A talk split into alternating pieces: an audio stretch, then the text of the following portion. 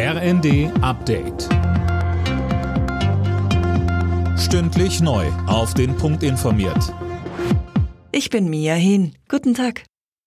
Die Nachbesserungen der Ampelkoalition beim Bürgergeld reichen CDU und CSU nicht aus.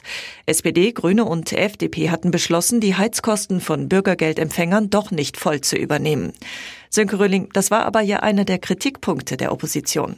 Ja, aber eben nur einer. Die Chefin der Mittelstands- und Wirtschaftsunion Gitta Konnemann sagt, diese Änderung ist nur Kosmetik. Sie kritisiert, dass das Prinzip Fördern und Fordern nicht mehr gilt. So gäbe es in dem Konzept noch immer keine ernsthaften Anreize, wieder eine Arbeit aufzunehmen. Das Bürgergeld soll ja von Januar an das Hartz-IV-System ersetzen. Allerdings muss neben dem Bundestag auch der Bundesrat zustimmen. Und da geht ohne die Zustimmung der Union nichts. Die eingefrorenen russischen Vermögenswerte sollten zum Wiederaufbau der Ukraine verwendet werden, findet Grünen-Chefin Ricarda Lang. Der Welt am Sonntag sagte sie, allein in Deutschland sind mehrere Milliarden Euro Vermögen etwa von russischen Oligarchen eingefroren. Putin und seine Entourage tragen die Verantwortung für diesen Wahnsinn. Deswegen sollten er und seine Kumpane auch die Rechnung bekommen. Juristisch sei das nicht leicht, gerecht wäre es allemal, sagte Lang.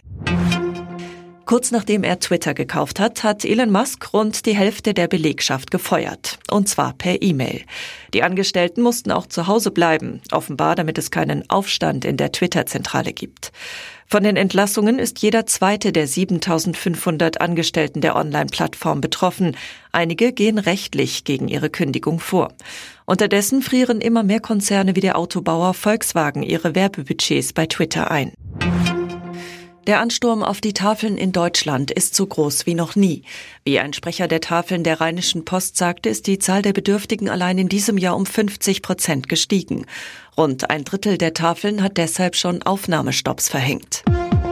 Alle Nachrichten auf rnd.de